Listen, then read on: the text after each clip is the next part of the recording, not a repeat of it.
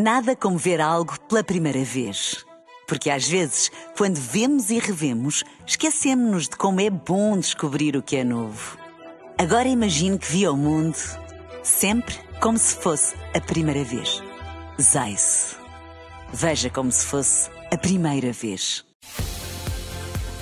Na rádio, no digital, em podcast. Música para sentir, informação para decidir.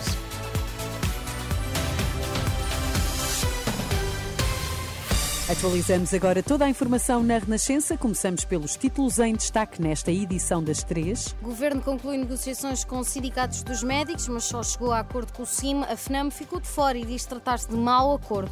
O mesmo diz o Movimento Médicos em Luta.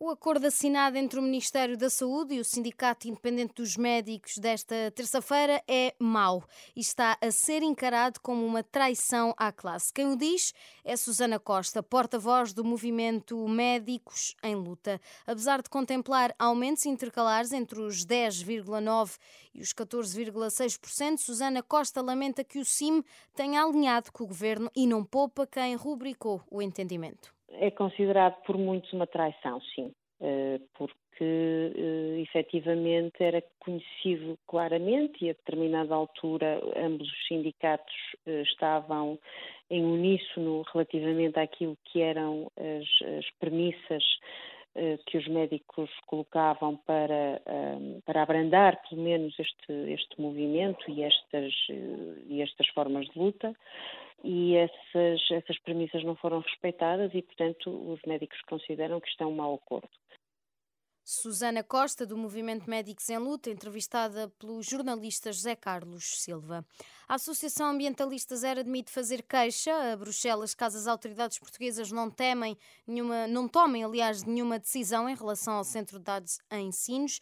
O Instituto de Conservação da Natureza e Florestas confirmou que um dos pavilhões da infraestrutura foi construído em cima de um charco temporário, um habitat protegido pela legislação europeia. Ouvido pela Renascença, Paulo Lucas da Zer diz que é preciso medidas para garantir que situações como esta não voltem a acontecer. Se as autoridades nacionais não tomarem qualquer tipo de decisão relativamente a esta matéria, as organizações não governamentais vão ter que tomar, eh, vão ter que fazer um, uma, uma queixa a Bruxelas, porque efetivamente trata-se de uma situação uh, muito grave uh, uh, que, que, não pode, não pode ficar impune, não é? E, portanto, nós temos que, temos que atuar para que estas situações não ocorram no futuro. Paulo Lucas da Zero, ouvido pelo jornalista Alexandre Abrantes Neves. A Associação Ambientalista admite apresentar queixa em Bruxelas se nada for feito sobre o caso, sobre o centro de dados, aliás, em Sines, que destruiu parte de um habitat protegido.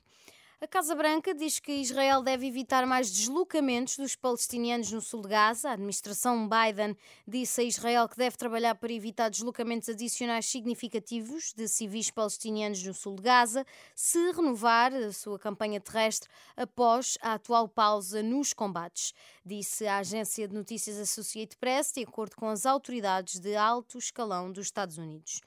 O porta-voz do Conselho de Segurança Nacional da Casa Branca disse que os israelitas foram receptivos quando as autoridades norte-americanas levantaram a questão. De acordo com o The Guardian, o primeiro-ministro israelita Benjamin Netanyahu deixou claro que as forças de defesa de Israel acabarão por reiniciar as operações militares após a conclusão do atual cessar-fogo temporário.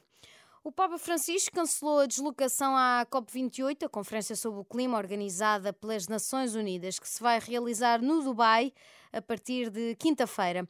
A informação foi avançada ontem pela Santa Sé. O Santo Padre aceitou com grande pesar o pedido dos médicos, mas pretende acompanhar à distância os trabalhos da Cimeira do Clima. Nada como ver algo pela primeira vez. Porque às vezes, quando vemos e revemos, esquecemos-nos de como é bom descobrir o que é novo. Agora imagine que viu o mundo sempre como se fosse a primeira vez. Zais. Veja como se fosse a primeira vez.